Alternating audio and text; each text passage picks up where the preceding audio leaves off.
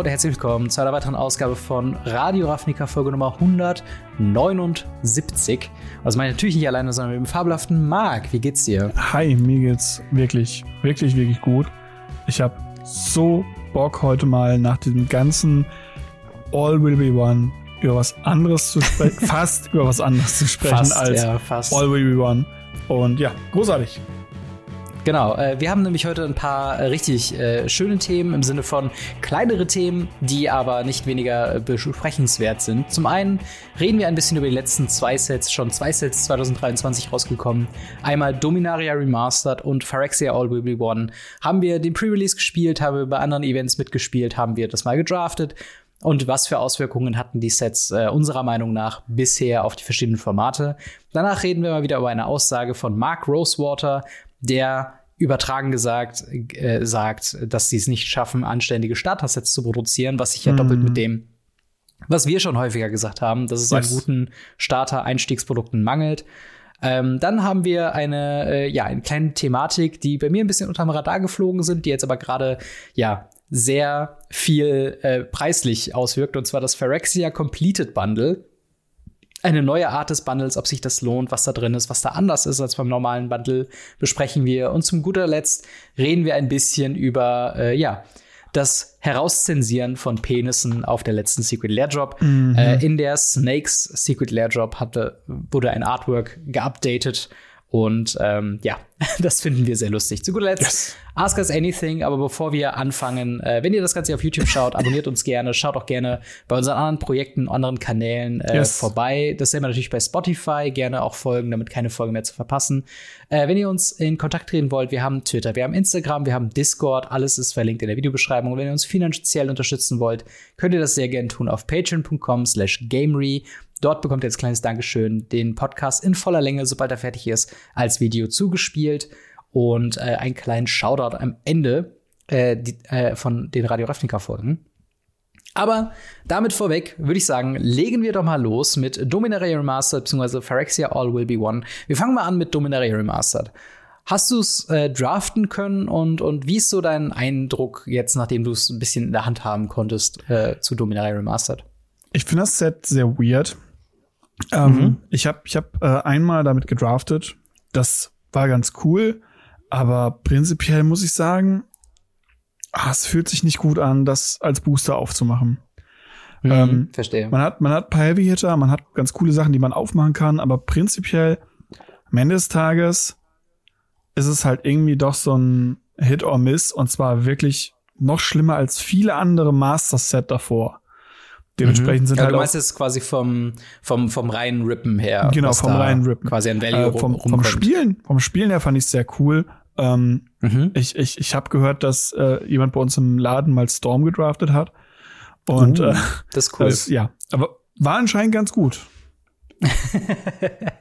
das ist, das ist, das klingt sehr, sehr cool. Ähm, ja, ich habe, ich habe, also ich habe selbst nicht gespielt. Ich habe mir eine Handvoll Booster geholt und äh, ein paar Booster tatsächlich gerippt. Ich war auch einmal ziemlich, ziemlich lucky äh, und habe eine, aus einem Draft Boosters ein, ein Ursas Incubator Alternativ Borderless Art in äh, Foil gezogen. Ja, ist gut.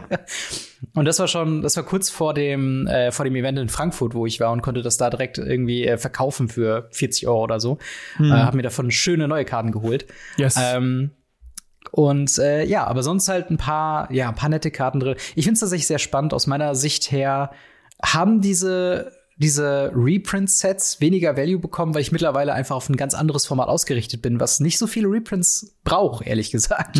Und zwar Pioneer. Beziehungsweise es braucht schon Reprints, aber es bekommt sie nicht so frequently wie ähm, Modern oder Legacy oder also auch da streiten sich ja die Geister, aber ähm, trotzdem, was, was würdest du sagen, war denn so der, der Einfluss auf das Set? War es was, was, wo du gemerkt hast bei den Staples in Legacy und Modern, ähm, die in dem Set drin waren, dass sie günstiger geworden sind? Oder war das mehr so ein, sie waren jetzt kurze Zeit mehr verfügbar, aber jetzt ist auch schon fast wieder vorbei? Lustigerweise ist es so, dass gerade die äh, Commander Staples nicht so viel im Preis gemacht haben, von dem was ich gesehen habe. Ja, ein paar Sachen sind Mhm. extrem runter. Ähm, aber also zum Beispiel Entomb ist wirklich runter, glaube ich, auf 10 oder 12 oder 13 Euro von irgendwie fast 20, 30 Euro. Ähm, Mhm. Aber viele andere der Tutoren wurden einfach vom Markt einfach aufgesaugt. Und Ja. da bin ich halt, äh, das, da, da habe ich auch hart gerechnet. Und am Ende des Tages muss ich sagen, wir brauchen davon mehr, immer noch. Und äh, gerade die Commander-Spieler, die Ja. Commander-Staples sind so schnell wieder weg. Das ist schon Wahnsinn. Und äh, ja, am Anfang dachte ich noch so, okay, jetzt wird, äh, werden, werden Karten, die halt auch in anderen Formaten gespielt werden, günstig. Aber nee, tatsächlich nicht. Hm. Weil viele der Staples, die da drin sind, eben Commander-Staples sind. Ja, okay. Also auch selbst sowas wie Jagdmoth und Ursa sind jetzt nicht signifikant irgendwie im Preis äh, gesunken, Ja, es kommt so ein bisschen auf die Version drauf an. Es ist schon so, dass Okay. es ein bisschen gesunken ist. Ähm, also gerade äh, Ursa hat halt schon, glaube ich, einen, einen Cut gemacht. Aber äh, ja, am Ende des Tages ist es halt immer noch so, dass er in, in bestimmten Foil-Versionen, äh, in bestimmten Borderless-Versionen oder so jetzt halt immer noch wieder seine 28 Euro kostet. Und aus Modern Horizons ist er halt auch nicht unter 25 Euro gefallen. Ja, der war Ja. teurer. Und ja, er hat jetzt das zweite Mal ein Old Border Print in Foil, diesmal in richtig Foil, nicht in Edged Foil und so weiter und so fort. Aber es ist halt immer noch über 25 Euro für ein Ursa. Ist halt schon immer noch hart teuer. Ja, das stimmt schon, das stimmt schon. Aber ich muss sagen, ich glaube, ähm, so grundsätzlich die Wahrnehmung des Sets und gerade auch das Draft-Erlebnis, was ich echt noch nachholen möchte, das scheint sich wirklich sehr äh, gelohnt zu haben. Also, Ja. weil du gerade schon sagtest, ne, Leute, Leute ähm, draften Storm, draften diese, diese sehr ja, Cube-ähnlichen äh, äh, Archetypen mit sehr, sehr Mhm. starken Karten. Der einzige Kritikpunkt, den ich da gehört habe von jemandem, der das, glaube ich, so drei oder viermal gedraftet hat, ist so, ähm, dass die Uncommons und das Powerlevel der Uncommons und Commons auf nicht mithalten können mit Nein. dem Powerlevel von den Rares und Mythics, Ja. weil da ist nämlich wirklich das Ding, ähm, das sind halt Sachen, die sind halt für Commander und, und Eternal-Formate irgendwie gedacht ähm, oder, oder Non-Rotating-Format, äh, Formate und gerade die Modern Horizons 2 oder Modern Horizons Reprints, die sind, glaube ich, noch mal auf einem ganz anderem Level als teilweise die Uncommons. Also die Uncommons sind teilweise ja so aus diesen ganz alten Sets. Ähm, Ja. Und dementsprechend ist da so ein bisschen der Power Creep, glaube ich, zu spüren, oder? Absolut. Also gerade, äh, das ist ja auch das, was wir die ganze Zeit über als das Set äh, im ähm, Pre war, also im, im Spoiler war, auch immer wieder gesagt haben, es, es gibt eine Ankam, die was wert ist, das ist der Elfish Spirit Guide und selbst der kostet fast nichts mehr. Und ähm, ja, das war's. Also der Rest ist von den Kams Ja. und Ankams ist einfach finanziell Müll und meistens sind Karten, äh, muss man ja einfach sagen, äh, die finanziell Müll sind, auch gleichzeitig spielerisch Müll. Das muss man, muss man meistens sagen. Es gibt natürlich Ausnahmen, Ja. ähm, gerade in Richtung Pauper oder so gibt es halt viele, was, was auch spielbar ist, was auch nicht so teuer ist. Aber wenn es dann halt mal eine gute Karte ist, wie zum Beispiel ein, äh, ein, ein Snuff-Out oder so, dann wird die Karte halt teuer. Mhm. Das muss man halt einfach sagen. Ja, aber auch gerade halt im Bezug auf Limited Ja. ist es, glaube ich, einfach ziemlich cool äh, oder oder wäre es cooler gewesen, da halt eben auch die High Power Level ähm, Commons und Uncommons aus den starken Limited Formaten eben noch mitzunehmen und halt nicht dann irgendwie mit einem mit einer Giant Spider oder so daherzukommen. Ähm, aber ich, ich glaube, äh, also wie gesagt, ich habe immer noch Bock, das einfach mal zu spielen ähm, und halt eben mit einer Handvoll Karten äh, quasi nach Hause zu kommen, Mhm. die man dann doch irgendwie nutzen kann. Also in meinen Boostern war zum Beispiel in einem Booster äh, eine normale Damping-Sphere und dann war noch mal eine Old Border Damping-Sphere drin, wo ich dachte, okay, das, das kann man in Pioneer Ja, spielen. Das man würde ich auch in anderen Ja. Formaten spielen. So. Nimmt Nimmt man halt mit, ne? Was Ja. soll man sagen, ne? Ähm, und ja, also ein, gelungenes Format. Ich würde mir halt wünschen, dass das jetzt einfach so konstant verfügbar wäre, dass man immer sagen kann, hey, ich habe noch mal Bock auf so klassisch Dominaria oder einfach auf diese geilen Tutoren und so einen ganzen Kram, auf diese ganzen Reprints. Und dass man so wie Modern Horizons 2 einfach immer im Laden finden kann. Ähm, aber zumindest gab es ja keine, keine äh, Shortages, äh, was den, ähm, also was die Verfügbarkeit angeht, wie jetzt bei Times Square Remastered. Genau. Das ist äh, auch ein großer, großer Vorteil gewesen.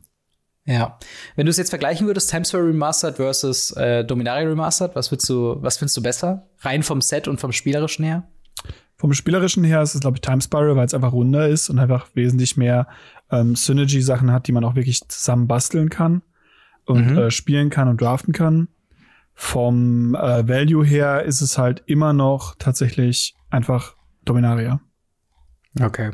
Okay. Und deine, hast du deine Force of Wills schon äh, mit dem Borderless Art ausgetauscht? Nee, nee, nee. Ich, ich habe meine Okay. acht Force of Wills und äh, ich konzentriere mich aktuell darauf, die ganzen äh, Warhammer-Karten nachzukaufen, die ich verpasst habe. Alles klar.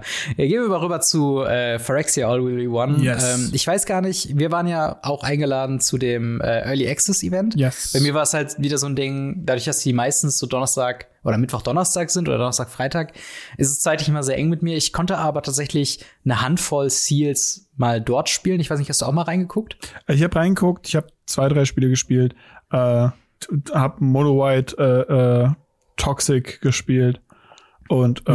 äh, ja, hab alles umrasiert, drei Runden lang und bin dann wieder rausgegangen.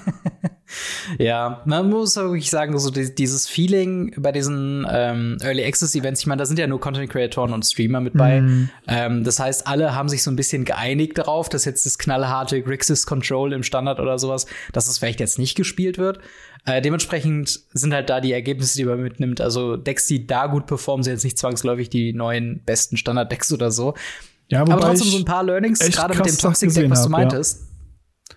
Gerade Also- was du meinst, die Toxic Decks sind halt sowohl in Limited, als auch was ich bisher gesehen habe, schon echt, also vielleicht schon gefährlich stark. Ich weiß nicht, was würdest du sagen? Also, was ich gesehen habe, war dieses, äh, ähm, dieses Art von Combo-Deck mit dem äh, Grünen aus Kamigawa, mit dem Grünen für ein Grünes und X. Kannst du dein Deck Ja. durchsuchen, kannst du eine Kreatur targeten und kannst dein Deck durchsuchen nach einer Kreatur mit dem mit demselben Namen und so weiter. Und Mhm. äh, diesem Ein-Mana 1-2er Toxic Dude, den wir auch schon benannt haben, der halt sagt, Ja, wenn er Ziel Rock von Priest. irgendwas wird, genau, wenn er Ziel von irgendwas wird, ähm, dann kriegt der Gegner eine Toxic-Marke. Und äh, Ja. so ein Stuff halt da mit drin. Wirklich, wirklich schnell dem Gegner diese, diese Toxic-Marke draufgebracht. Das war schon Ja, wahnsinnig absolut. schnell teilweise. Genau, vor allen Dingen, ich, ich meine, das Beste, was ich bisher gesehen habe, war, dass jemand Turn 3 10 ähm, Toxic-Marken verteilt hat. Ich bin mir über die komplette Line jetzt nicht hundertprozentig sicher, aber es war irgendeine Kombination mit Turn 1, dieser Rod Priest, Turn 2 ähm, mit dem March, mit dem blauen March, ihn kopieren. Und dann Turn 3, wo du meintest, diese grüne March-Karte, ihn und die Kopie targeten und dann ähm, kannst du ihn, glaube ich, immer wieder targeten oder gegenseitig targeten und dann hast du quasi die, ähm, die, die 10 Toxic voll. Irgendwie sowas in dem Rahmen. Also man, man spielt mit diesen Kamigawa-Marches. Und ähm, glaubst du, wir haben das ja schon häufiger gesehen mit diesen, sag ich mal, anderen Ressourcensystemen, wie jetzt auch äh, bei, bei Color Dash äh, das, das Energy-Ding. Ähm, glaubst du, das wird so ein Thema sein, wo sie jetzt schon wieder das Ressourcensystem oder Toxic unterschätzt haben oder diese Poison Counter? Generell ist es so, dass, dass, dass Poison Counter immer unterschätzt werden von Wizards, habe ich das Gefühl. Alternative Mhm. Win Conditions, die äh, man nicht runterbekommt, solange es keine Karte gibt, ähm, Ja. außer, außer die, die, äh, wie heißen sie, die Blutegel. Wenn, außer die Blutegel, Ja, Leeches, die, ja. genau, die ewig lang her ist äh, und, und auch nicht gut ist. Aber wenn, wenn, wenn sie irgendwann mal eine Karte bringen, die endlich mal gut gegen Poison Counter ist, dann ist die Fähigkeit langsam sicher unter Kontrolle. Bis dahin viel zu schwierig. Ja. Aber wie war denn der Pre-Release bei dir? Wie viele hast du gespielt und, und wie ist es so ausgegangen? Und was hast du gespielt? Äh, ich habe tatsächlich kein einziges gespielt. Ähm, Ach so. Ich war nur als Judge unterwegs. Aber äh, ich habe Freitags gejudged. Das war ziemlich krass, was da rumkam. Also da waren, wir haben mussten zwei Leute nach Hause schicken. Äh, Aber weil es so voll war. weil es zu voll war. Plus wir hatten an dem Oh. Freitag ja auch noch Legacy. Ähm, Mhm. Und dann, dann, dann, ja, hatten wir noch das, das große Problem, dass wir dann am Samstag sieben Leute nach Hause geschickt haben, Uff. weil wir halt unsere 28 Plätze voll hatten. Und am Sonntag hatten wir auch, ich glaube, vier Teams Two-Headed Giant noch. Also es war, Mhm. glaube ich, äh, seit Jahren der beste Pre-Release mit Abstand, Mhm. weitem, weitem Abstand. Woran glaubst du, liegt das? Äh, Das Set ist gehypt. Die Leute haben Bock auf das Set. Die Leute mögen die, Hm. die Art und Weise, wie die mit dem Set umgegangen sind. Ähm, die Vorgeschichte davon ist nice. Äh, Phyrexianer sind tatsächlich interessante Wesen. Und ähm, Mhm. sie haben dieses Mal die Phyrexianer eben nicht so Bestien-Style-mäßig negativ das Böse dargestellt, sondern sie haben sie halt jetzt interessant gemacht. Sie haben viel mehr Tiefe, Mhm. sie haben viel mehr Story. Sie sind nicht einfach nur so ein Alien-Volk, was aus dem, also sind sie ja sowieso nicht, aber zum Beispiel zu Scars of Meridian Zeiten war es so halt, dass Leute Phyrexianer nicht mehr kannten. Hm. Sie wussten nicht, dass das halt wirklich was Großes war, sondern es waren halt so Dudes und die haben einfach Mirrodin überrannt und dann fanden sie es doof. Ja. Und äh, das ist jetzt halt anders. Die, die ganzen Prätoren, wo halt vorher gesagt wurde, das sind halt irgendwelche komischen Prätoren, die sind halt mächtig im Command, aber das war's. Ja, guckst du heute an, denkst dir, die haben halt eine Geschichte. Hm. Ja, das ist auf jeden Fall sehr, sehr interessant. Also ich fand es auch tatsächlich sehr spannend. Äh, eine Sache, die ich gelernt habe von, von dem Limited äh, Environment, sowohl beim Early Access äh, äh Event, ich habe ja nicht gestreamt, aber mhm. beim Early Access Event, als auch bald dann in Paper das nochmal gespielt zu haben, ist, es ist ein sehr aggressives Set. Also gerade so die Seiten, weil du meintest, die Phyrexianer ähm, mit Toxic ist meistens aggressiv besser als defensiv, weil es halt defensiv mhm. nichts macht, anders wie Infect. Da kannst du ja wenigstens noch durch Blocks minus eins, minus eins Marken verteilen und so yes. weiter. Ähm, und gerade die weißen Milben-Kreaturen, also hier Mites, ähm, ja. dadurch, dass sie nicht blocken können, sind sie so useless in der defensive und dann denkt man sich fast schon, ja komm, kannst du auch angreifen. Ja. Gleichzeitig hast du auf der anderen Seite, hast du halt die äh, Formirodin Rebels, die ich übrigens liebe. Ich liebe diese Mechanik jetzt. Also ich finde die richtig, richtig cool gelöst und, und mach, mag einfach, wie es sich spielerisch angefühlt hat. Ähm, wurde dann auch quasi, äh, ich hatte dieses drei Mana Enchantment, diese, dieses Signpost Boros äh, Equipment. Das, ähm, was im deutschen Fehler hat, by the way. Ach so, das war das mit dem genau andere. Ähm, es sagt andere Ausrüstungsgegenstände äh, haben äh, Equip 1 weniger, aber eigentlich sind es nur deine eigenen. Ne? Genau, die, die du kontrollierst. Two-Headed Giant ja. relevant und oder tatsächlich auch, weil das die vom Gegner auch theoretisch günstiger machen würde, wenn man nach der deutschen Version gehen würde. Genau, das, das hat uns tatsächlich der lokale Judge auch nochmal äh, bestätigt und auch da wieder, auch weil das auch häufiger in den Kommentaren kommt, deswegen besprechen wir englische Karten, weil die sind in der Regel besser gecheckt und besser gedouble-checkt, da sind weniger Fehler drin. Ähm, aber worauf ich hinaus wollte, diese Boros Equipment Archetyp ist auch aggressiv deutlich besser als defensiv. Dementsprechend habe ich das Gefühl gehabt, ich hatte teilweise Runden, ähm, wo einfach jede Runde einfach angegriffen worden ist mhm. und einfach so, weil also der der äh, ähm, Might äh, Kreaturen, also der Milben äh, Typ äh, gegen den ich teilweise gespielt habe, war halt dann so, okay, ja gut, ich kann dich damit blocken, also greife ich an. Ich war so, naja gut, ich habe Double Strike, ich werde sowieso durchkommen, also greife ich an. Und sowas mhm. halt so die ganze Zeit dieses Hin und Her von, von aggressiven Austauschen. Und ich wurde ein paar Mal wirklich ausgetoxet. Also teilweise waren zu schnelle Starts, wo ich dann Turn vier oder sowas schon sieben äh, Toxiker, also sieben Poison Counter hatte. Mhm. Das war gar nicht so äh, so wenig vorgekommen, wie ich es eigentlich gedacht hätte. Also das war wirklich was, wo ich recht von überrascht war, wie, äh, wie effizient dann Toxic ja. auch ist. Ne? Also, wir hatten im Two-Headed Giant hatten wir einen Turn 3 Kill. Also krass. Also insgesamt war es dann Turn 6, aber halt in der dritten Runde einfach umgenietet. Mhm. Das ist krass. Also unterschätzt wirklich das. Genau, unterschätzt das wirklich nicht. Ähm, äh, wie, wie Phyrexia im, im Limited sein kann. Also gerade wenn man dann noch draftet und ein bisschen bessere oh, ja. Kartenselektion hat, ich glaube, da kann man sehr, sehr aggressive Decks drumherum stricken. Eine andere Sache, die mir aufgefallen ist, ähm, wie viele Eternal Wanderers gab es bei euch im, im Draft Pool, beziehungsweise im Limited? Äh? Äh, mittelmäßig bis eine Menge. Ja, das, dasselbe habe ich auch beobachtet. Und Kajas. Ja, Kajas ja, waren absolut. unendlich viele Kajas dabei. Und äh, ja. die anderen Planeswalker haben sich sehr rar gemacht. Hin und wieder mal so eine Nissa. Ja. Ja, diese, diese Rare Walker, ich weiß nicht, ob das eine gute Idee war, ehrlich gesagt, weil ich war an einem Tisch, wir waren immer in so 8 bis 16er Tischen, je nachdem wie der Laden, der ist nicht so groß, halt eingeteilt und es war so, oh krass, ich habe Eternal Wanderer gezogen. Ja, so, ja, ich auch, ich auch, ich auch. Und dann hatten wir, glaube ich, unter 28 Spielern sechs oder so, die ein Eternal Wanderer Deck hatten. Und das ist ja keine schwache Karte. Nee, ist nee, einfach ein Boardwipe drauf. Also, als ob jeder dritte Spieler, mit dem du Limited spielst, auf einmal so ein Eternal Wanderer hat. Und da, da muss ich sagen, das wäre vielleicht ein Flaw, dem ich so nachmachen würde. Also, das, das ist keine gute Idee, da so einen mächtigen Planeswalker in Rare zu drucken. Nee. Ähm, ich habe es tatsächlich gedodged in meinen Matches. Ich bin 2-1 gegangen im Endeffekt, äh, was sehr zufrieden war. Und ich hatte tatsächlich genug Rares für zwei Decks. Ich hatte einmal diesen mhm. Boros-Plan und einmal so einen Mono-Black Phyrexian-Plan. Und das Mono-Black-Deck war schon ein bisschen limitierter als das Boros-Deck.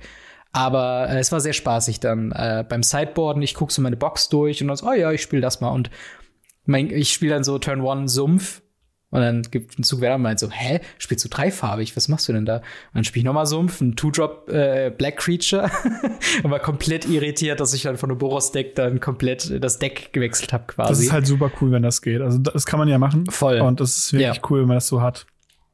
Genau, vor allen Dingen, es geht halt meistens nicht auf mit den, mit den Rares. Aber ich hatte genau drei oder vier schwarze Rares, hm. aber dann halt äh, die Nahiri Planeswalker in Boros und dann halt sehr viele von diesen Equipment Creature halt im, im Limited Pool und dachte ah, ich mir so, ah, ja. eigentlich, muss ich spielen. Und White Sun Zenith ist auch ein richtig krasser Finisher, muss ich sagen. Also ähm, die, die, äh, nee, White Suns äh, Twilight. Ich wollte gerade sagen, ja. Zenith, wo hast du den nee, denn nee? Nee.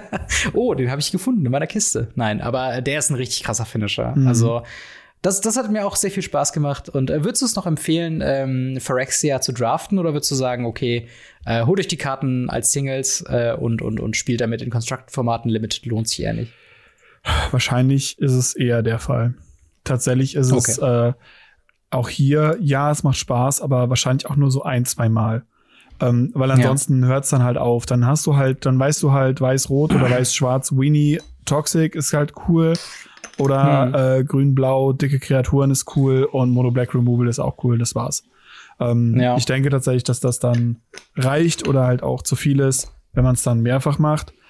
Aber äh, so die Einzelkarten davon mal rumzutesten, gerade die weißen Toxic-Kreaturen sind echt nicht zu unterschätzen. Ich glaube tatsächlich, dass ja, wir die absolut. noch, dass wir da noch ein paar Mal mehr drüber reden werden. Ja, genau. Ich, äh, und vor allen Dingen, also es ist ja noch ein bisschen früh, jetzt über Auswirkungen in anderen Formaten zu reden. Ja. Wobei die Regelung ist ja jetzt, dass Leute jetzt schon spielen können mit äh, ja. ihren, ihren neuen äh, Karten. Ähm, aber da hast du wahrscheinlich auch noch nichts in Legacy gehört oder Modern. Äh, tatsächlich habe ich in Modern nur jemanden gesehen, der mit diesem, auch mit, mit diesem einen grünen Mana 1-2er, immer wenn der Target wird, Toxic, er die Gegner äh, gespielt mhm. hat. Und zwar mit so ein paar Spells und dann einfach diesen Storm-Zauber gespielt hat der sagt, ähm, eine Kreatur kann bis zum Ende des Zuges nicht blocken. Mm. Ah, ja, tatsächlich. Dann Storm bedeutet, der ja. targetet immer wieder denselben und der ja. Gegner stirbt einfach an 10 Infektmarken Storm. Ja.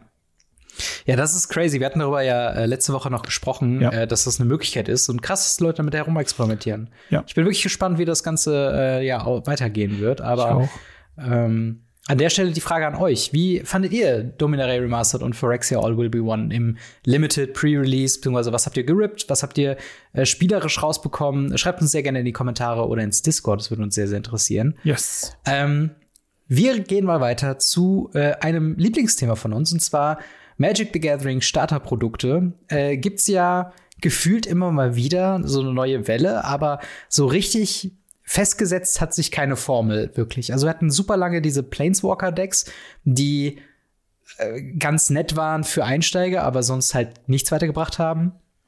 Dann hatten wir diese Arena Starter Kits und jetzt halt ganz frisch letztes Jahr, am Ende letzten Jahres bekommen die Starter Commander äh, Produkte. Ähm, jetzt haben wir hier ein, eine, eine Beantwortung einer Frage auf dem äh, Blog von Mark Rosewater, Blocketalk. Talk äh, wo jemand genau danach fragt und sagt so, hey Marc, äh, was ist denn aktuell das Starterprodukt für Paper? Ähm, und zwei Probleme, die halt eben äh, quasi draufkommt, ist halt, äh, dass neue Spieler das Problem haben, sie, um Magic zu lernen, müssen sie entweder jemanden finden, der Magic schon kennt, oder halt Arena runterladen und es dort lernen. Mhm. Und ne, was, was ist seine Antwort, was ist seine Meinung dazu? Und er meint die ganze Zeit, oder er meinte dazu dann, Uh, we, stand, we spent almost 30 years trying to make a product where people can teach themselves, and it's proven to be really, really hard. As such, we currently lean on other people, the computer, to help uh, people learn. Also eigentlich ein Eingeständnis, dass sie seit 30 Jahren versuchen, das irgendwie hinzukriegen und sie kriegen es nicht hin. Ähm, wie, wie ist deine Meinung dazu? Erstmal, dass er das überhaupt so, so, sag ich mal, offen sagt und, und würdest du ihm da recht geben, dass die aktuellen Produkte das nicht vermitteln können. Also der, der Punkt ist ja, die Zeit der Starter-Sets geht ja noch viel weiter zurück. Wir hatten zum mhm. Beispiel diese Two-Player-Starter-Decks aus der ja. aus Ice Age, glaube ich, ist, war das zum Beispiel. Und die mhm. haben wir ja bis zur achten Edition gehabt. Ähm, mit diesem Gold-Player und Silver-Player und so weiter. Habe ich mal auf dem Channel aufgemacht. Großartig. Ähm, aber wirklich nichts wert, weil halt wirklich schlecht. Ähm, und mhm. dann gab's ja auch noch diese, diese Starter-Decks, die Theme-Decks ähm, ja. und so weiter und so fort. Es gab so viele Sachen, die versucht haben, Leute in, in die Produkte reinzubekommen. Das haben sie auch getan. Also hm. es, es funktionierte. Nur mit dem aktuellen Weg funktioniert es nicht, weil damals hatten wir eine Umizawa-Siete in einem Starterdeck. Das wäre hm. heute undenkbar. Wir, wir hatten Karten, die wirklich stark sind in diesen Starterdecks, wo Leute sich dieses Starterdeck zweimal gekauft haben und daraus ein Deck gebaut haben. Das, das haben hm. wir zu, zu ähm, Lurowine-Zeiten noch gemacht. Das war cool. Das ging mit dem Planeswalker Deck schon wieder nicht. Die waren schon zu low ground. Und ja. die Starter-Leute, die, die Anfänger-Leute, also mein erstes Deck war ein Theme-Deck. Das mhm. hat mich in Magic gebracht. Nur dieses Theme Deck. Und jetzt hinzugehen und zu sagen, ja, nee, lass das andere Leute machen, lass das Arena machen, weil wir haben da keinen Bock mehr drauf, wir drucken lieber Commander-Decks. Sorry, das ist faul. Und ähm, auch meiner Meinung nach nicht richtig. Hm. Ja, es ist, es ist auf jeden Fall interessant, dass, ähm, also, es ist ja nicht selten so, dass Wizards of the Coast, sag ich mal, oder, oder Mark Rosewater auch Fehler in der Vergangenheit zugibt. Mhm. Er macht ja auch sein, sein Year Review äh, zur Mitte des Jahres immer, wo er sagt, hey, das hat funktioniert, das ja. sind unsere Lessons learned und so weiter. Und äh, dementsprechend ist es auf jeden Fall ein spannendes Ding. Ähm, meine Frage ist halt prinzipiell, ist es denn überhaupt was Schlechtes, dahingehend zu sagen, äh, okay, wir haben hier ein Produkt und wir, äh, es ist schwierig, das, wenn du nur Magic-Karten vor dir liegen hast, zu lernen, wie das Spiel funktioniert. Ist es denn überhaupt was Schlechtes? Weil im Endeffekt, ähm, würde ich jetzt mal sagen, befördert das ja auch so ein bisschen dieses, hey, geh in einen Local Game Store, äh, hol dir was direkt mit Freunden. Also versuch direkt so eine, so eine Community um das Spiel drumherum aufzubauen. Glaubst du, das ist mehr so eine Einstiegshürde oder glaubst du, dass es tatsächlich auf einer weirden Art und Weise ist dieser Fehler auch irgendwie was Positives? Ich denke tatsächlich, dass es nur negativ ist. Ähm, was so ein bisschen die Bewandtnis bei mir hat, dass ähm, ich ja im Local Game Store gearbeitet habe und da halt auch viele Leute zu mir kamen, gerade so kurz vor Corona, nach Corona und während Corona, die gesagt mhm. haben, hey, ich würde gern mit meinem Partner, meiner Partnerin, würde ich gerne Magic spielen lernen. Mhm. Und dann sitzt du da und denkst dir, ich finde das super cool, ich würde das so gern supporten, hm. aber es geht nicht. Es gibt halt nichts. Ja. Und man hat halt diese Arena-Starter-Kits, ähm, man hat jetzt äh, Commander-Starter-Decks und dann hört's halt auf. Und theoretisch Jumpstart. Ja. So. Ähm, und, und da muss ich halt sagen, keins davon erklärt Magic. Nirgendwo steht mehr so ein, so ein, so ein Quick Guide dabei oder so. Selbst hm. bei dem, bei dem ähm, Arena Starter ist nur noch so, ein, so, ein, so eine Flipkarte dabei, die so ein bisschen den Turn erklärt und wie, wie man eine Karte angreifen lässt. Das ist halt nicht ja. mehr dieses kleine Regelbuch, was am Anfang dabei war. Oder eine Erklärbär-Sache, äh, wo man in dem, in dem Zettelchen drin hatte, so, hey, ähm, so und so hm. funktioniert das so ist das halt einfach nicht. Und das muss ich sagen, ja. das, das ist was, wo ich sage, das ist wirklich ein Problem. Das ist, das stirbt dadurch tatsächlich aus, dass Leute, die nicht durch andere Leute zu Magic kommen, in mhm. Magic reinkommen. Und ja, Arena ja. kann helfen, aber Arena kann das bei weitem nicht auffangen. Ja, also ich glaube, auch da, also äh, gefühlt ist die Lösung ja gar nicht irgendwie so weit weg. Also ich denke mir so, im Endeffekt gibt's ja auch zum Beispiel Content-Kreatoren, die halt super gerne oder auch die auch schon auf YouTube Videos haben, äh, wie spielt man Magic. Also Tulane Community College hat dann sehr äh, oder ein sehr sehr basic 10 Minuten Video. Viele viele andere Leute auch. Ähm, also es wäre schon möglich, diese Hilfe irgendwie zu, zu äh, machen, einfach ein Video auf den Hauptkanal von Magic the Gathering ja. äh, irgendwie produzieren lassen, das nochmal abnehmen lassen. QR-Code, äh, du kannst ja selbst äh, über diese, auf diesen kleinen Ad-Karten das einfach so dann abscannbar ja. machen und das zumindest einliefern. Oder man geht halt, so wie du sagst, diesen kleinen Rulebook-Guide, äh, das machen ja, glaube ich, Yu-Gi-Oh! macht das heute noch in ihren Produkten, ja. dass da einfach jedes, so ein kleines Regelbuch Einzelne. drin ist. Und das ist halt schon krass, wo ich denke, okay, also so schwer scheint es ja nicht zu sein. Und klar musst du jetzt nicht alle 2900 verschiedenen äh, Regeln, die es in Magic the Gathering in dem Oracle-Ding irgendwie gibt, musst du jetzt nicht reindrucken, aber nee. einfach so, hey, wie beginne ich meinen Zug? Was brauche ich zum Spielen? Und diese kompletten Basic-Sachen. Ähm, ob damit jetzt auch Leute ganz, ich mal ganz allein wirklich lernen, wie Magic richtig funktioniert, ist halt eine andere Sache. Aber es wäre zumindest mal ein Anfang, oder? Ja, ich, ich verstehe es auch nicht äh, wie sie wie sie wie sie sowas einfach ignorieren können. Ich muss es ja. wirklich sagen, ich finde es finde es wirklich nicht gut, aber ja, am Ende des Tages äh, steht es genauso da, wie Maro sagt. Ähm, wir haben 30 Jahre lang versucht, das zu machen, wir schaffen das nicht, also lassen wir es sein. Ähm, es wurde nicht so versucht. Ähm, weil, weil, wenn du ein Starterprodukt machst, was zu gut ist, dann ist es kein Starterprodukt mehr, dann kommen die Leute damit nicht klar, weil es äh, irgendwie versucht, weil es anderen von falschen Leuten aufgekauft wird, sozusagen. Hm. Und wenn ein Starterdeck zu schlecht ist, dann kauft es halt niemand, weil niemand von uns würde jetzt zum Beispiel auch schlechte Produkte, die einfach für Anfänger gedacht sind, aber einfach schlecht sind, empfehlen, hm. weil damit kommst ja. du ja nicht weiter. Und, und also ist halt auch die Frage, ach, vielleicht, vielleicht ist es auch die Community-Standards sind da vielleicht zu hoch, dass man auch ja. irgendwie sagt so, Weil, weil ich zum Beispiel würde sowas wie Game Night, äh, dieses, dieses Fünf-Deck-Konstrukt, würde ich jetzt nicht empfehlen, nee. als Produkt für Leute zu kaufen, weil da der Value nicht dran ist. Auf der anderen Seite sind es halt fünf sehr basic, einfache Decks, die eben schon sich, glaube ich, eignen, jemanden in die Hand zu drücken und zu sagen, hey, äh, du weißt nicht, wie Magic geht, hier sind vielleicht mal eine 5 Mana 4-4 mit Menace drin oder so. Und das ist halt alles, was du ja. hast. Ich hatte letztens tatsächlich den Fall privat, dass wir ähm, wir hatten äh, äh, Eltern äh, zu Besuch von meiner Freundin und ähm, der Vater wollte Magic spielen und ich war so, ja, alles klar, ich habe hier meine zwei Decks und so. Und das Problem war allein, dass ich halt, ich habe gar nicht drüber nachgedacht, dass ich hier alle Karten nur auf Englisch da drin habe. Und das ist halt wirklich ein Problem ist für jemanden, der dann nur die Karte zum ersten Mal liest, vorher noch nie eine Magic-Karte in der Hand gehalten hat, dann noch das übersetzen zu können, wenn man mit Englisch nicht so bewandt ist. Ja, das ist Und das ist halt auch so ein Ding, ne? Ähm, und jetzt habe ich tatsächlich mittlerweile aufgerüstet. Ich habe jetzt zwei, lustigerweise aus meinem äh, Phyrexia All Will Be One Pre-Release-Pool. Ich habe quasi diese Deckkonstrukte genommen aus meinem Pre-Release und habe die jetzt quasi die Rares einfach ausgetauscht mit simpleren Karten.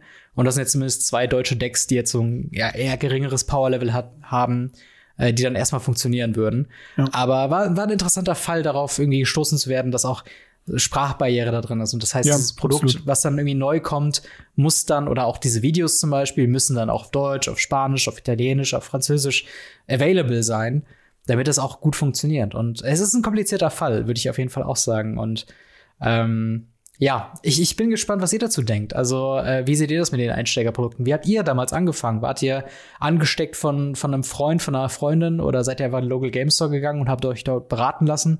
Schreibt's gerne in die Kommentare oder ins Discord. Würde mir, äh, würde mich sehr interessieren, da von euch zu lesen.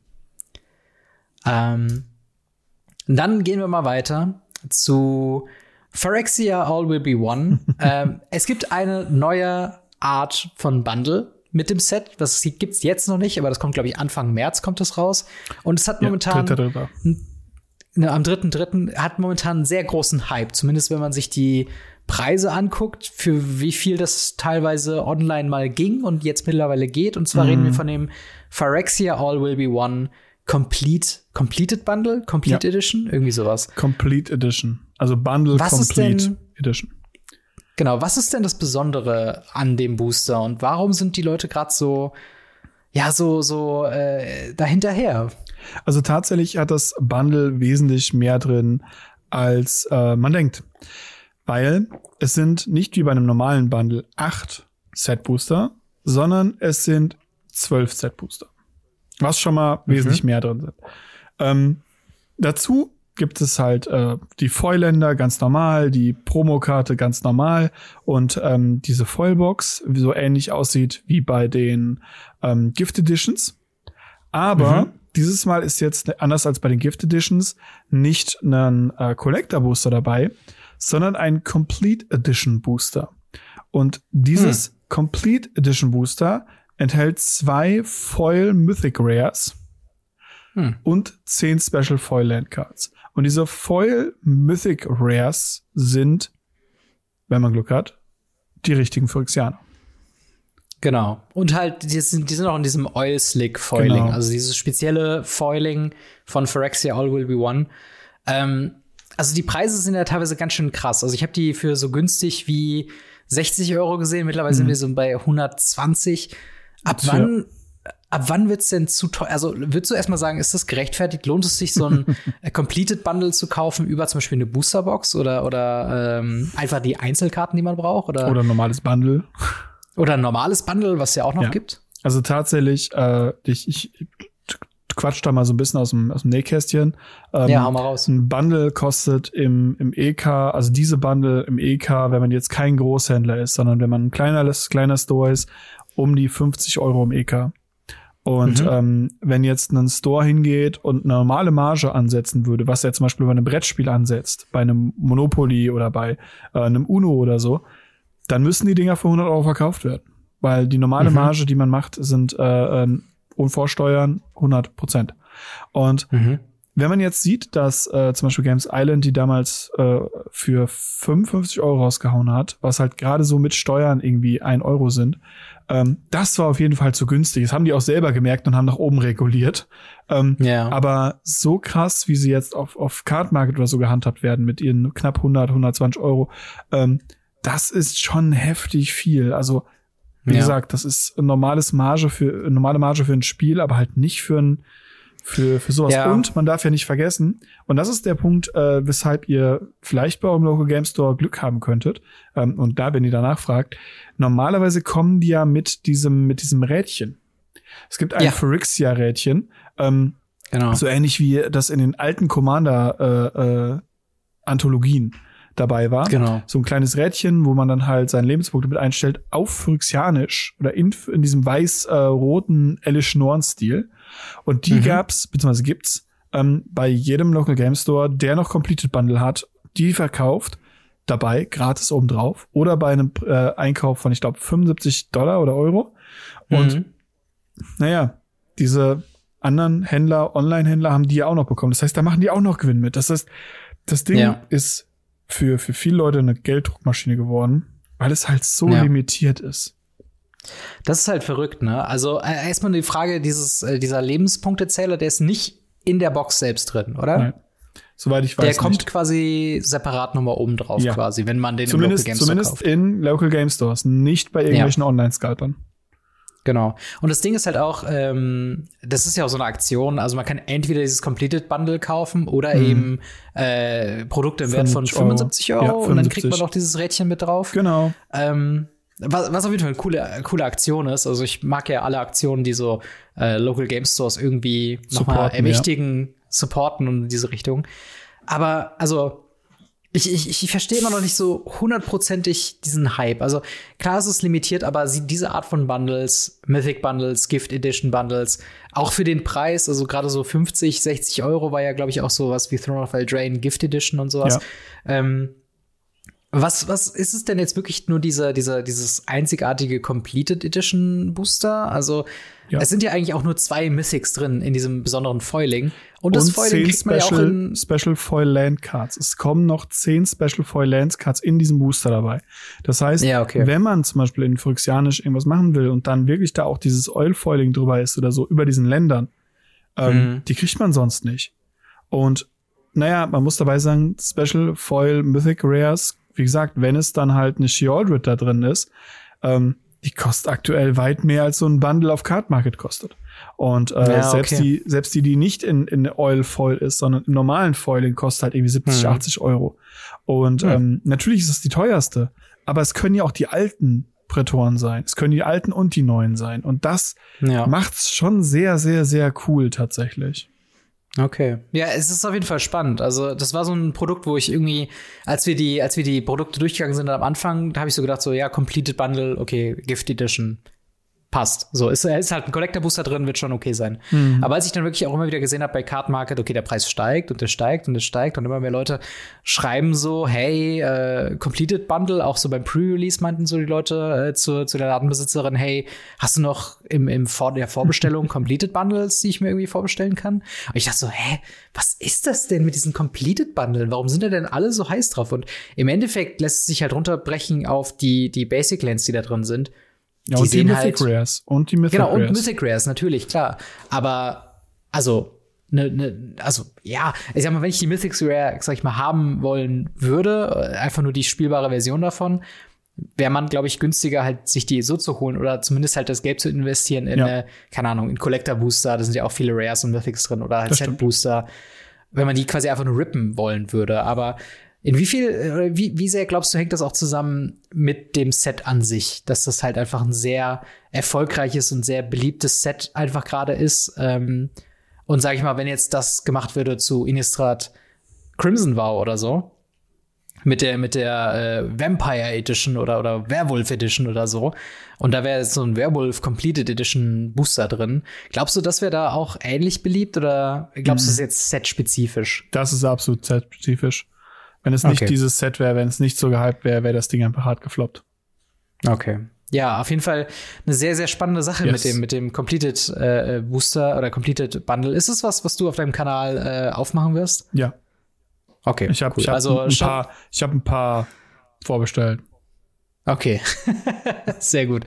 Dann äh, schaut auf jeden Fall bei MTG Blackset auf dem Kanal vorbei und haltet Ausschau nach der Complete Edition Unboxing. Ich werde es auf jeden Fall reinschauen, weil ich will so ein bisschen auch mal sehen, wie das auch dann in Persona aussieht. So ein bisschen, mhm. was wir jetzt auch bei der Secret Lair Drop gelernt haben, äh, ist so dieses Foiling in digitaler Version wirkt immer ein bisschen komisch und in ja. Persona sieht es dann meistens ein bisschen besser aus. Äh, aber wie sie, steht ihr zu dem äh, ja, Bundle Complete Edition? Ist es was, was ihr euch für mehr Sets wünschen würdet? Ist es was, was ihr euch vorbestellt habt? Findet ihr das gut? Findet ihr das schlecht? Gerne, gerne in die Kommentare bzw. Discord damit. Ähm, und dann kommen wir auch schon, äh, apropos Secret Lair Drops, zu yes. einer Secret Lair News. Und zwar hatten wir ja letzte Woche darüber gesprochen, über die verschiedene, über verschiedenen Drops von der Winter Super Drop. Äh, eine dabei gewesen, über die haben wir auch gesprochen, ist die Snakes Secret Lair Drop. Ähm, wo wir jetzt eine News bekommen haben, dass da ein Fehler sich eingeschlichen hat auf dem Artwork von der Stone Coil Serpent. Ähm, und zwar, also wir, sind gar nicht so genau drauf eingegangen, weil in Wirklichkeit war es halt einfach nur eine Figur im Hintergrund, aber auf dem originalen Artwork von der Stone Coil Serpent war eine Person, die von einem Stachel aufgepiekst wurde. Die war ja. relativ klein im Artwork, aber doch sehr zentral zu sehen. Und die war augenscheinlich nackig mit äh, einem Penis im Bild, einen, einen angedeuteten kleinen Penis, den man da gesehen hat. Und ähm, darüber haben sich ein paar Leute im Internet so ein bisschen lustig gemacht. Ich weiß, äh, hier äh, Pleasant Kenobi hat ein Video über die äh, zehn besten Dongs oder, oder Penis-Äquivalente in Magic, auf Magic Artworks geredet. Hm. Äh, als Anleitung, das war so ein Meme. Also viele Leute haben sich darüber lustig gemacht, meinen so, haha, okay, der ist halt ein bisschen nackig da hinten. No harm dann. Also wir haben die Karte auch gesehen. Ich hab, also wir haben das auch gesehen, aber haben es halt nicht thematisiert, weil wir denken so, okay, ist halt Secret Lair. Die machen alles mittlerweile. Es Warum ist halt auch Kunst. Nicht? Genau. Warum auch nicht Comic Nudity? Warum nicht? Ja. Ähm, Wizards of the Coast hat es anders gesehen und hat jetzt das Artwork von der Stone Cold Serpent geupdatet mit dieser Person, äh, die da nackig aufgespießt wurde, äh, ja, entfernt. Das ist die News. Äh, was, was denkst du zu der Thematik? Äh, sind, sind Penen ein No-Go im äh, Magic the Gathering Kosmos oder was ist da los? Ich finde es ich find's einfach schwierig. Also, ähm, ich, ich, ich würde jetzt gerne das Wort Cancel Culture benutzen, ist, glaube ich, hierbei ein bisschen übertrieben. Aber ja. äh, ich, ich muss sagen, ich finde es wirklich schwierig, wie damit umgegangen wird. Ähm, ja, es ist, es ist Wizard of the Coast eine amerikanische Firma. Amerikaner haben mit Nudity tatsächlich einfach ein Problem. Ähm, dafür haben wir Europäer ein Problem damit, äh, kleine Kinder mit Waffen durch die Straße laufen zu lassen. Ähm, kann sich ja. jetzt jeder aussuchen, was besser ist. äh, aber grundsätzlich muss ich sagen, äh, ich, ich kenne diesen, diesen Artstil, ich kenne den Künstler tatsächlich schon. Er hat auch bei Dragon Shield äh, eine, eine Sleeve mhm. gemacht, äh, wo man aussieht, wie eine Person durchgesägt wird, die nackt ist. Und zwar von oben nach unten durchgesägt, mitten in dem Artwork ja. drin, in den Jesters, irgendwas. Ähm, selber Künstler. Dementsprechend scheint es einfach eine Art von Kunst zu sein für diese Person. Ja, absolut. Und dann sehe ich damit halt echt wenig Probleme. Und da so zu reagieren, obwohl niemand sich angegriffen gefühlt hat und sonst was. Ja Uh, es ist, es ist, uh, warum? Ja, äh, vor allen Dingen, äh, ich, also, es gibt natürlich Szenarien, in die das, was sie sagen, richtig ist. Ähm, und zwar sagen sie halt in ihrem Post, der ist auch nicht sonderlich lang, ähm, dass in der Ankündigung des Secret Lair Drops ein äh, Error drin war, was das finale Produkt nicht ähm, ja, repräsentiert hat, was die Kunden bekommen. Und dementsprechend ist es halt äh, was, was jetzt geupdatet wurde und darüber informieren sie sich halt. Ähm, ich meine, es ist natürlich so ein Ding. war es wirklich ein Error oder war es, ein, war es eine Konsequenz, warum ich halt darüber lustig gemacht habe? Ich meine, ich könnte mir auch vorstellen, dass das originale Artwork commissioned wurde und selbst bei Wizards of the Coast intern, bevor die Ankündigung kam, dass die Drop überhaupt kommt, dass da jemand gesagt hat, hey, äh, cooles Artwork, aber wir können leider den, den äh, gezeichneten Typen oder den gezeichnete Person mit Penis da jetzt nicht äh, wirklich drin haben. Kannst du die bitte entfernen? Äh, und dass dann einfach bei der Ankündigung das falsche, die falsche äh, Image-Datei ausgewählt wurde und dass es halt wirklich ein interner Fehler war es scheint jetzt so ein bisschen so zu sein, dass gerade weil sich alle Leute darüber lustig gemacht haben und so ein bisschen diese Thematik der Nudity auf Magic-Karten jetzt dadurch äh, intensiviert hat, nicht im Negativen, wie du schon komplett richtig gesagt hast, hat sich niemand angegriffen gefühlt. Es war auch nicht der Tenor von wegen, oh, Magic geht den Bach runter, weil wir haben Penen in unserem Artwork. Ähm, das hat literally keiner gesagt. Also alle waren cool damit, alle fanden, okay, ist halt ein lustiger Zeichenstil. Und jetzt, wenn man das Bild vorher gesehen hat, ist halt das neue Bild, da ist jetzt einfach eine merkwürdige Lücke im Artwork. Und das fällt halt irgendwie sehr viel negativer aus als das, als das ja, Original-Artwork, oder? Also glaubst du wirklich, dass es sich um Error äh, gehandelt hat oder glaubst du, sie haben den, die, die Twitter und, und die Reddit-Leute gesehen ähm, und meinten so, nee, das geht nicht? Ja, ich denke auch, dass sie einfach hingegangen sind und gesehen haben, so, nee, das geht nicht. Das ist schwierig, das finden wir doof, ähm, das können wir nicht machen, das äh, geht ja gar nicht, bla bla bla. Davon gehe ich aus. Ja. So wie Wizards of the Coast in den letzten drei, vier Jahren reagiert hat, um sich ähm, absolut politisch korrekt in keinerlei Weise angreifbar und ähnliches darzustellen, kommt man eben in eine Art von Hypersensibilisierung, indem man zu sensibel für so etwas ist und eben auch Kleinigkeiten direkt äh, halt rausstampfen muss. Und ja, äh, ja ist das. Ich finde es schwierig. Ähm, ich kann darüber jetzt nicht judgen, aber ich finde es ziemlich, ziemlich dämlich. Ähm, ja. Und hätte man den Leuten wenigstens dann sagen können, so, hey, wir machen einen Pool auf und äh, das passt. Ich kann ja. mir nicht vorstellen. Also es ist ja tatsächlich der Punkt, Singulair sind ja offiziell Print on Demand. Das bedeutet, mhm. äh, es kann nicht sein, dass die sagen, ja, wir haben die schon gedruckt, es tut uns leid, wir können das andere Artwork nicht benutzen, weil Print on Demand bedeutet, du bestellst so viele wie da sind. Äh, ja. Also du druckst so viele wie bestellt sind, so ist es richtig. Und äh, ja. ja, also das ist halt auch keine Ausrede und irgendwie, irgendwie finde ich die ganze ja. Thematik sehr einfach, einfach sehr schade mal wieder. Naja, definitiv. Aber äh, auf der anderen Seite, die ganzen äh, Alter-Artists dürfen sich jetzt schon auf sehr viele Commissions freuen yes. von dieser Stone Cold Serpent, dass der äh, Pillermann-Mann da wieder ins Artwork reingesetzt wird. Also die, äh, die Casual Alters, Tim Gettges und Tim Swords der Welt, äh, die freuen Yo, sich wahrscheinlich please. über ein paar Nachrichten, die dann sagen, hey, wir haben hier diese Stone Cold Serpent. Kannst du die ein bisschen Würde übermalen oder? Würde ich nehmen. So, oder so eine Alter Sleeves. Wie wäre das denn? Wenn oh, Alter Sleeves yes. jetzt zusammenarbeitet mit dem, mit dem, äh, mit dem Artist und sagt, hey, gib uns aber das Original-Artwork und wir packen das in diese, auf diese Inner Sleeve. Ja, einfach diese so Inner Sleeve, nur dieses Mannequin, das fände ich, das fände ich wirklich yeah, witzig. Genau, genau. Und das ist halt das Ding. Ich glaube, niemand, also in einer Woche hätte über dieses, über dieses Stone Cold Serpent niemand mehr geredet. Und das wäre so ein lustiges Gimmick gewesen ja. neben Commander Table, der diese Karte halt spielt. Das ist ja dasselbe, wie wir im, im, im manchen Artworks äh, bis heute, und die, die sind aus Mirage, diese Artworks, äh, vögelnde Affen haben. Ja, sowas, ja, genau. Und das sind halt so Sachen, jetzt durch diese Ankündigung, durch dieses Acknowledgement, so ein bisschen dieses Barbara Streisand-Effekt, jetzt ja. Ist da noch mehr Augen drauf und jetzt wollen alle wieder dieses, äh, dieses originale Artwork haben. Und ja, ich meine, deswegen reden wir in der einen News über alle Secret Lair Drops und in dieser News nur über diese eine Karte. Aber äh, ja, wie seht ihr das Ganze denn mit der Stone Coil Serpent? Fehlt euch in dem Snakes Secret Lair Drop jetzt eine weitere Schlange und äh, was würdet ihr damit tun, damit diese wieder dazukommt? Lasst uns sehr gerne wissen in den Kommentaren oder im Discord. Und äh, genau, ich würde sagen, ähm, machen wir noch ein, zwei Fragen. Ask us anything? Jawohl. Ask us anything. Ask us Großartig. genau, ask us anything. Ähm, wo können die Leute denn Fragen stellen, wenn sie denn Fragen äh, an uns haben? auf unserem Discord. Den findet ihr unten in der Videobeschreibung beziehungsweise in den Show Notes. Der äh, Radio Ravnica slash Gamery Discord. Äh, dort können wir mehrere Rubriken anbieten. Wir können unter anderem den Community-Rubrik anbieten, wo ihr eine fabelhafte Community treffen werdet mit ganz vielen netten Leuten, mit denen ihr liegen spielen könnt, reden könnt, äh, jeden Morgen euch über die gestrig Abenden Ausschweifungen unterhalten könnt. Aber gleichzeitig haben wir auch dort Bereiche, wo es eben darum geht, uns Fragen zu stellen, wie zum Beispiel das Ask Us Anything, wo ihr dann in diesem Post, in diesem Thread, in diesem Bereich äh, Fragen stellen könnt an uns. Alles Mögliche mhm. von A bis Z. Wir beantworten alles zu jeder Jahreszeit und jeder Uhrzeit gefühlt im Podcast. Genau. Und äh, da gehen wir doch direkt auf die erste Frage von Mr. Brutalo ein. Ähm, der schreibt: Habt ihr schon mal ein Live-Action-Roleplay gemacht, also ein LARP?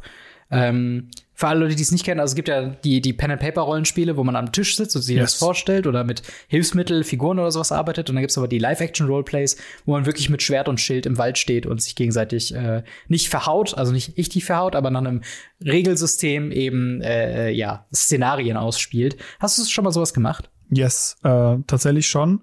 Ähm, in kleinerem Maße auf einer Burg. Ein Wochenende, es war ganz cool. Äh, ich war halt irgend so ein, so ein knappe, irgend so ein, so ein, so ein Bauerntyp, der Stelle sauber macht und so weiter und überfallen mhm. wurde. Aber ähm, ja, groß, grundsätzlich ziemlich, ziemlich cool. Ist aber tatsächlich sehr, sehr schwierig, da reinzukommen in dieses Zombie. Äh, das ja. ist wirklich hart.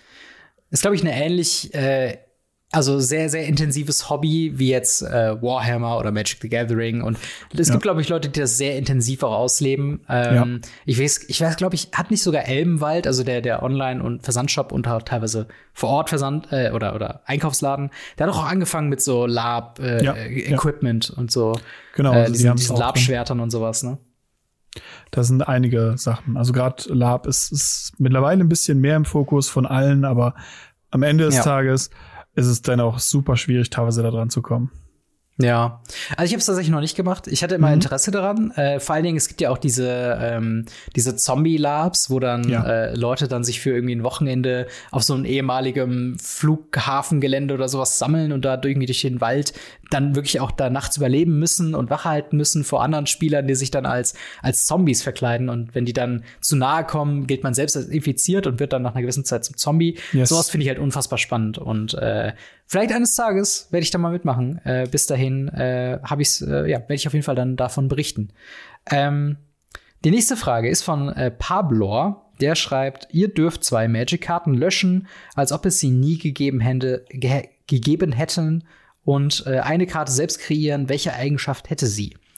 Also, ähm, ja, was, was für, welche zwei Magic-Karten würdest du aus der Geschichte von Magic the Gathering verbannen, sodass sie niemand spielen kann? Äh, Uro. Uro, bitte Uro, einfach Uro. Ich lass die zweite auch sein, aber, aber Uro, Uro kann weg. Und hast du noch eine zweite?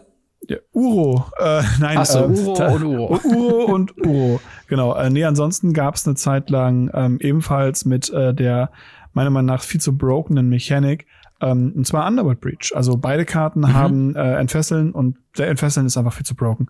Und ähm, ja, dementsprechend äh, beide Karten bitte einfach löschen und dann sind alle viel, viel glücklicher in ihrem Leben. Ähm, ich kann es äh, relativ äh, ähnlich äh, halten oder, oder mich dem anschließen, was du gesagt hast, aber eine lustige Antwort auf diese Frage wäre Insel und Forest. Oh ja. Ähm, hm. nur damit man damit kein, kein Problem mehr hat. Ähm, da noch eine das Frage stimmt. von Gute, Gute Tag. Äh, der schreibt, habt ihr mal Flip It, Rip It gespielt? Habe gestern davon äh, zum ersten Mal gehört und kann mir nicht wirklich vorstellen, dass das irgendjemand macht. Kannst du erklären, was ist Flip It oder Rip It? Flip It or Rip It ist ein ziemlich einfaches System. Äh, jemand kauft einen Booster, mhm. ähm, mischt die Karten, legt sie verdeckt auf den Tisch und äh, sucht sich dann aus eine Karte, die er flippt oder rippt. Und zwar nacheinander. Das heißt, ja. eine Karte flippt er, die darf er behalten. Und dann flippt er wieder eine Karte, nee, dann reißt er eine Karte durch und die legt er verdeckt wieder hin. Dann flippt er eine Karte, die er behalten darf. Dann äh, mhm. wählt er eine Karte, die er zerreißt und verdeckt hinlegt. Und am Ende wird geschaut, was alles zerrissen wurde, beziehungsweise eben, was man behalten durfte. Ähm, viele Leute finden das sehr, sehr sinnlos und sehr, sehr dumm. Weil man zerreißt eben Karten. Ich habe äh, eine naja. zerrissene äh, Alice Schnorren in dem, äh, in dem, in dem, in dem Schwarz-Weiß-Artwork zum Beispiel schon gesehen, in voll. Und so weiter mhm. und so fort. Also es gibt wirklich eine Menge Leute, die das gerade im amerikanischen Bereich machen. Denn, und das muss man halt dabei sagen, ähm, Magic the Gathering ist kein Glücksspiel meiner Meinung nach. Allerdings ist sowas wie Booster sehr, sehr nah am Glücksspiel dran. Ja. Und das, die, diese, diese Glückshormone, nach in einem Booster eine richtig gute Karte zu ziehen, sind gleichzusetzen mit einem Gewinn aus einem Glücksspielautomaten oder ähnliches. Und dieser Nervenkitzel, der sich dabei freischaltet, gerade bei, bei so Sachen, wo man halt nicht genau weiß, behalte ich jetzt eine Karte, habe ich eine teure Karte zerrissen, habe ich eine gute Karte geflippt, ähm, das nochmal zu intensivieren. Ich glaube, das ist die Intention hinter Flip It und Rip It. Und deswegen mhm. machen das Leute. Hm. Also wäre was, was ich maximal für ein lustiges YouTube-Video machen würde.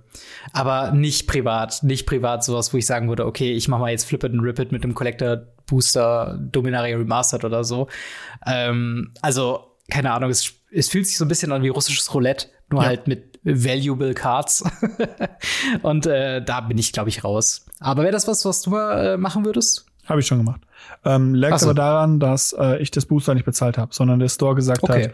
hat, äh, wer hat Bock da drauf, wir wollen ein Video machen. Äh, dann habe ich gesagt, ja, mache ich. Dann haben die ein Ja. TikTok-Video oder ein Instagram-Video, glaube ich, dadurch, haben es, glaube ich, draus gemacht. Ähm, und dann Mhm. war das okay. Ähm, prinzipiell würde ich das machen mit Boostern, die mir geschenkt werden, die ich dafür benutzen soll. Genau. Ähm, aber ich würde es generell nicht mit meinen eigenen Boostern machen. Dann lieber Minigames damit spielen oder so, um einfach Ja, noch ein bisschen mehr genau. Fun draus zu haben. Genau, ja. Das äh, kann ich so unterschreiben. Äh, die nächste Frage von Power9 ist: äh, Was ist der glücklichste Sieg, den ihr je auf einem Turnier erlangt habt? Und was ist die bitterste Niederlage, solange, soweit ihr euch äh, erinnern könntet? Also ein, ein Lucky, Lucky Win. Hast du davon ein paar oder hast du davon eine Story gerade parat Alle. äh, von einem Turnier? Alle. Alle Wins. Alle Wins sind lucky. Ähm, tatsächlich habe ich eine Sache, äh, das ist schon länger her, das war sogar noch vor Corona, damals, ähm, wo auf einem Turnier ähm, ich praktisch äh, mein Deck durchsuchen durfte, ähm, geschaffelt habe, mein Gegner hebt ab und ich brauchte einen Caracas und ich habe einen One-of Caracas drin gehabt. Mein Gegner hebt ab und ich habe die oberste Karte einfach umgedreht und gesagt, entweder das ist Caracas, ich habe verloren, ich habe Caracas umgedreht. Ähm, Sehr das cool. war das war ein super super Luck. Unlucky ist ein ähnliches Prinzip. Äh, Bologna Win and In äh, für Grand Prix Day 2.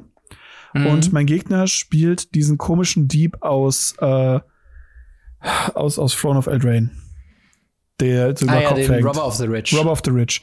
In einem Ja. Deck, was den nie spielt. Niemand hat diese, hat diese Karte gespielt. Sie ist einfach nicht gut. Ich spiele Death and Ja. Taxes. Mein Gegner greift mich an, er hittet mich. Und ähm, weil er gemulligant hat, hat er weniger Handkarten und darf eine Karte von mir umdrehen und dreht eine Umitsavas Jitte um. Und Death and Taxes ist, wenn der Gegner eine Umitsavas Jitte hat, einfach ein schlechtes Deck. Äh, der, Im Mirror gewinnt derjenige, der die Jitte einfach hat und der andere, der sie nicht hat, hat verloren. Und das war halt das Problem, dass mein Gegner auf einmal die Jitte hatte und mich einfach gnadenlos zerstört hat. Das war meine, meine bitterste Niederlage, was das angeht. Okay. Äh, tatsächlich meine, ich glaube, mein luckiest Win war in Sofia äh, bei dem bei dem Qualifier Last Chance Qualifier Event in der ersten Runde tatsächlich, wo ich mit Mono White Humans in Pioneer gegen äh, Grohl äh, Vehicles bzw. Grohl Boot gekämpft habe. Und normalerweise ist das Deck sehr sehr gut gegen diese Creature Decks, also gegen äh, aggressive Kreaturen. Äh, sehr viele Sweeper, sehr viel Removal einfach mit drin. Und gerade Sky Sovereign ist halt super schwierig zu handeln. Ähm, und im Endeffekt habe ich dann nur gewonnen, äh, weil mein Gegner äh, falsch getappt hat. Der hat Oh. normalerweise eine Mischung immer ganz gut gehabt mit roten und grünen Kreaturen und er hat dann mit all seinen roten Kreaturen angegriffen, hatte noch zwei äh, grüne Blocker, ich glaube, es waren zwei Lovestruck Beast oder sowas.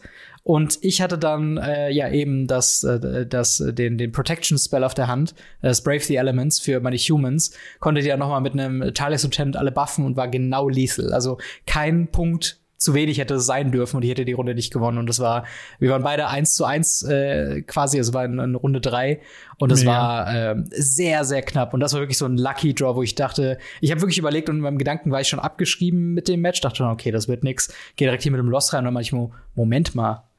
Moment mal, das sind ja alles nur grüne Kreaturen. Du- Brave the Elements, Attack, okay, win. und das war wirklich so lucky. Ähm, tatsächlich eine bittere, bittere Niederlage. Habe ich so noch keine, also auf dem Level noch gar keine gehabt. Also ich bin eigentlich ein sehr guter Verlierer, was glaube ich bei Mhm. Magic the Gathering angeht. Also ich bin sehr selten salty. Ähm, ich glaube, das Einzige, was da sein wird, ähm, wenn man Humans spielt und gegen eine resolved Sheoldred einfach verliert, weil man kein Removal zieht. Ja. Sowas halt, ne? Wo eigentlich hätte man gewonnen, wenn diese eine Karte irgendeine andere Karte gewesen wäre.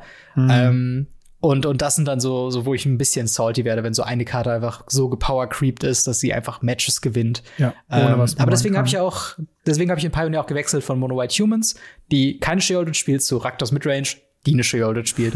und äh, seitdem You can't bin ich da auch. Join them. Genau.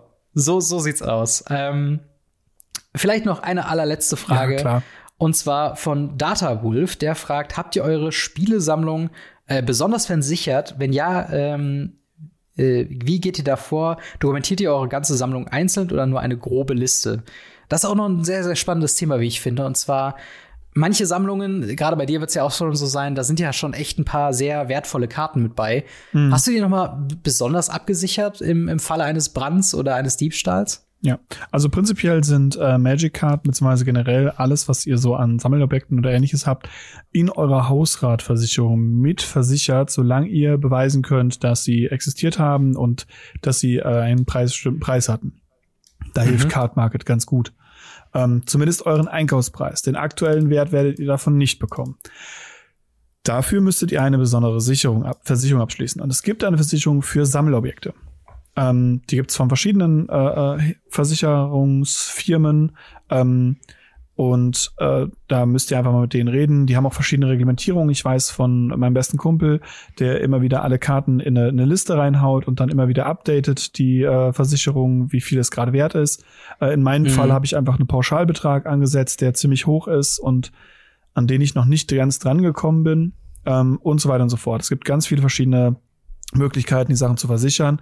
Ich würde es Leuten empfehlen, die halt wirklich schon fast in den fünfstelligen Bereich gehen, ähm, mhm. weil es kostet schon was. Also es ist nicht so, dass ja. man dann sagt, hey, ähm, das kostet wie ein Euro im Monat. Also es kostet schon ein bisschen was, ähm, weil es mhm. eben Sammelobjekte sind. Deswegen vielleicht erst ab fünfstellig oder so wirklich mal drüber nachdenken. Und äh, prinzipiell ansonsten ist es halt eine Hausrat drin. Ja. Und ähm, ja, also bei mir, bei mir ist es halt wirklich so, ich, bei mir ist die Versicherung über Hausrat äh, greift, glaube ich, am ehesten bei mir. Ich muss auch sagen, meine Sammlung ist, glaube ich, auch nicht so wertvoll, dass sie jetzt, also ich würde mich schon extrem ärgern, wenn jetzt alles weg wäre, ja. keine Frage. Aber trotzdem wäre ich, glaube ich, an einem Punkt, wo ich sage, es würde jetzt nicht mein Leben ruinieren, wenn sie weg wären. Und ich weiß, dass manche Leute gerade, die, für die das auch schon ein intensiveres äh, Thema sind, die auch viel in so Sachen wie Vintage oder CEDH mhm. oder auch Legacy drin sind, da ist es halt schon, bist du sehr schnell dann an so einem zehnstelligen Betrag irgendwie dran und dann yes. würde ich auch wirklich über eine Versicherung überlegen äh, und mich da halt wirklich irgendwie informieren. Aber ich glaube, ich ja. bin da noch relativ äh, großzügig noch darunter. Deswegen ja. Fühle ich mich fühle ich mich ganz ganz wohl ähm, ja, und bin halt über die Hausratsversicherung äh, auch soweit äh, abgesichert. Ja genau. Ähm, ähm, komm komm komm eine noch eine noch eine noch komm schon eine machen wir noch. Okay. Ich hab Bock, hab richtig Bock. Heute. Okay okay okay dann ähm, Schauen wir doch mal, was haben wir denn hier noch für eine Frage? ähm, Schön überrascht. genau, ich war nicht darauf vorbereitet. Was yes. eine, äh, nee, das hatten wir schon. Ähm, Okay, wo liegt eure Schmerzgrenze für Einzelkarten und Playsets, oh, yes. wenn ihr über Card Market einkauft? Das ist auch eine sehr spannende Frage. Hast du da eine Schmerzgrenze oder sagst du, äh, was muss, das muss? Ähm, Schmerzgrenze, äh, aktueller Betrag, Höchstbetrag äh, 622 für eine Karte. Ähm, Krass. Äh, also wäre noch höher, äh, weil demnächst noch andere Karten ankommen müssen. Aber äh, aktuell ist es, glaube ich, die höchste Karte, die ich bisher bestellt habe, 622 Euro. Ich habe es extra, als diese Frage rauskam, bin ich bei mir durch den Kartenmarket durch und ähm, ich wusste nicht, wann wir sie beantworten. Ich wusste, dass wir sie irgendwann beantworten. Deshalb habe ich extra nachgeguckt. 622 Euro ist das höchste. Ja, sehr, sehr gut. Bei mir war es auf jeden Fall nicht so weit. ähm, also ich habe ich hab auf jeden Fall eine, ähm, also Schmerzgrenze ist ein sehr guter Begriff, weil tatsächlich, wenn ich so äh, casual am Herumshoppen bin und sag so, hey, könnte ich davon noch Karten gebrauchen, könnte ich davon noch Karten gebrauchen, ähm, dann ist es halt wirklich so, wo ich denke, ich glaube, wenn ich bei einem Betrag von 20 Euro angekommen bin, dann ist es über dieses, ich, ich kaufe die mal eben schnell ein, bin ich darüber schon hinaus. Weil da bin ich mhm. schon so, okay, brauche ich die wirklich? Ähm, weil ich versuche, ich habe so ein monatliches Budget von was, was Neueinkäufe angeht, was nicht über 50 oder maximal 70 Euro drüber hinausgehen mhm. sollte. Einfach nur, damit ich mich da selbst so ein bisschen checke und sage, okay, wenn ich jetzt darüber hinaus was kaufen will, muss ich selbst was verkaufen oder vertauschen oder sonst irgendwas. Ähm, ich sag mal so, alles unter 20 Euro ist relativ easy und gerade mhm. wenn ich mhm. weiß, dass ich sie brauche und spielen möchte, dann hole ich sie mir schon mal. Ähm, alles, sage ich mal, was darüber über 50 Euro hinausgeht, ist schon sehr, sehr schmerzhaft, bis zu einem Punkt, wo ich schon mehrere Tage bis mehrere Wochen drüber nachdenke, ob es mir das jetzt wert ist. Oder mhm. so peu à peu kaufe, wie ich es jetzt gemacht habe, mein Fable of the Mirror Breaker bzw. Oh, ja. Da war es halt wirklich so ein längerer Prozess, ähm, wo ich jetzt auch zum Beispiel meine letzte Kopie konnte ich mir halt äh, ertauschen von einem Kollegen im, im Local Game Store. Sehr und da cool. ist dann auch so ein, äh, also er tauscht noch nicht hundertprozentig, weil wir hatten, er hatte nur Karten im Wert von 10 Euro bei mir gefunden und äh, ich schulde ihm jetzt quasi noch 40 Euro, aber die kriegen wir schon irgendwie vertauscht mit der Zeit. Ähm, und genau, das sind halt dann so, so Herangehensweisen. Ähm, also ja, ist eine, ist eine leichte Diskrepanz. 660 also Euro in deinem Fall, bei mir 20 bis 50 Euro, aber ja, das ich glaube, das liegt auch. Genau, das, das darf halt passieren. Und wie gesagt, es ist ja auch ein, ist ja auch ein, wie sagt man, Luxury-Hobby, also ja, luxuriöses Hobby und halt auch irgendwo kriegt man das Geld ja auch wieder. Also man kann es, also man muss es natürlich anständig angehen, aber ist jetzt nicht so sinnlos weggehauen, wie jetzt, wenn du 600 Euro äh, in Arena ausgegeben hättest ja, oder in, in irgendwelchen äh, MOBAs oder sonst irgendwas. Genau, das würde ich auch ähm, nicht tun. Genau. Und äh, in dem Sinne, jetzt sind wir am Ende äh, von yes. Folge 179 angekommen vom Radio Ravnica Podcast. Äh, vielen, vielen Dank, gebührt da unsere Patreon-Gold-Unterstützer namentlich zu erwähnen. Buster Madison, Kobe Power, EasyReader24, Faria, General Götterspeise, Jan W., Jan-Erik G. und Psyren, äh, die äh, neuen Supporter im Februar 2023. Vielen, vielen Dank für euren monatlichen Support. Und natürlich auch vielen, vielen Dank, Marc, an dich für eine weitere Woche Radio Ravnica. Immer wieder gerne. Und dann hören wir bzw. sehen wir uns nächste Woche wieder mit einer neuen Ausgabe Radio Ravnica und allem, was so in der Magic-Welt passiert ist. Haut rein, bis dann. Ciao. Ciao, ciao.